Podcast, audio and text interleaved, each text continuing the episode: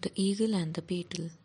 The eagle and the beetle were at enmity together, and they destroyed one another's nests. The eagle gave the first provocation in seizing upon and eating the young ones of the beetle. The beetle got by stealth at the eagle's eggs and rolled them out of the nest, and followed the eagle even into the presence of Jupiter. On the eagle making his complaint, Jupiter ordered him to make his nest in his lap.